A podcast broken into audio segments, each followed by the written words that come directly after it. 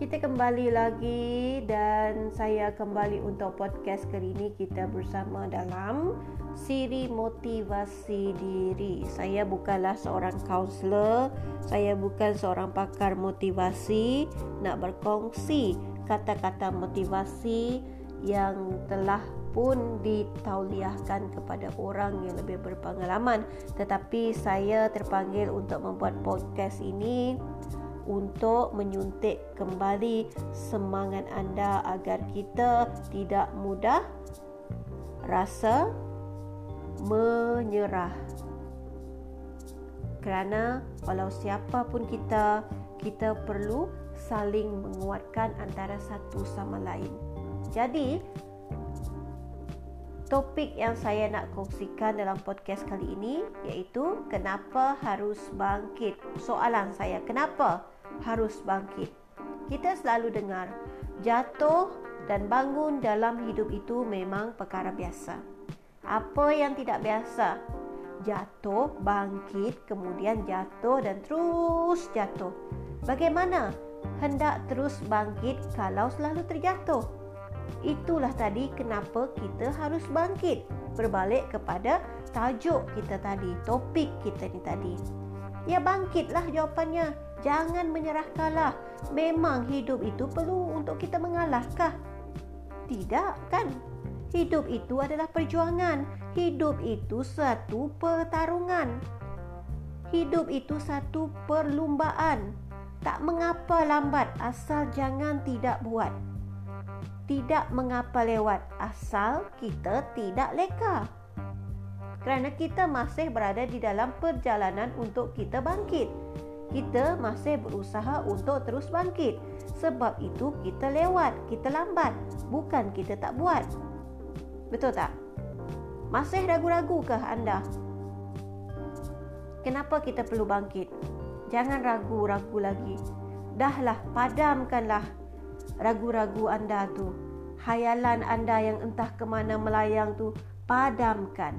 Hidup ini kita perlukan keberanian, kita perlukan kecekalan. Kalau kita tidak berani, kita tidak cekal, hidup kita tak akan pergi ke mana-mana. Percayalah. Bangkitlah untuk menjadi seorang pejuang. Takkanlah kita nak mengalah sebelum kita berkarut bertarung, ya tak? Jangan kita mengalah sebelum kita bertarung. Orang nun di hujung sana dah berperang. Kita di hujung sini baru dengar berita dah nak lari. Kenapa ni? Entah orang yang berperang tu nanti sampai ke tidak dekat tempat kita, kita tak tahu lagi. Ni belum nampak kelibat, kita dah lari. Ha, itu misalnya. Hmm. Jika ketakutan itulah yang menguasai kamu, anda sampai bila-bila pun kamu, anda, diri kita yang mendengar podcast saya sekarang ini termasuk diri saya kita akan jadi seorang yang kalah. Percayalah. Kalau rasa ketakutan itu masih ada dalam diri kita yang menghalang kita untuk terus bangkit, kita akan jadi seorang yang kalah. Bangkit. Lawan rasa takut tu. Kemudian kita tawan impian. Tercapai atau tidak, belakang kira.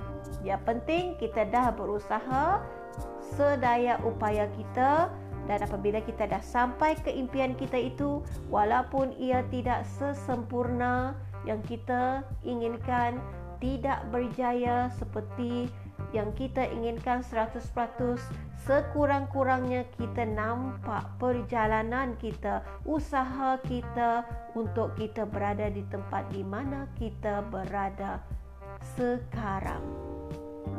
Kita tengok ke belakang semula perjalanan yang kita lalui perjalanan yang telah pun kita tempuhi persekitaran yang telah pun kita tempuhi yang telah pun kita lalui di mana kita dahulu?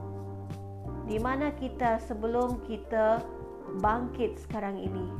Dan kenapa aku berada di sini? Tanya kepada diri kita sendiri. Sebab itu dia tadi kita perlu bangkit Itulah jawapannya. Karena kita tidak mahu menjadi seorang yang gagal. Biar gagal di mata orang tetapi tidak gagal kepada diri kita sendiri. Yang penting kita perlu berusaha untuk terus bangkit. Kita jumpa lagi di lain podcast. Assalamualaikum. thank you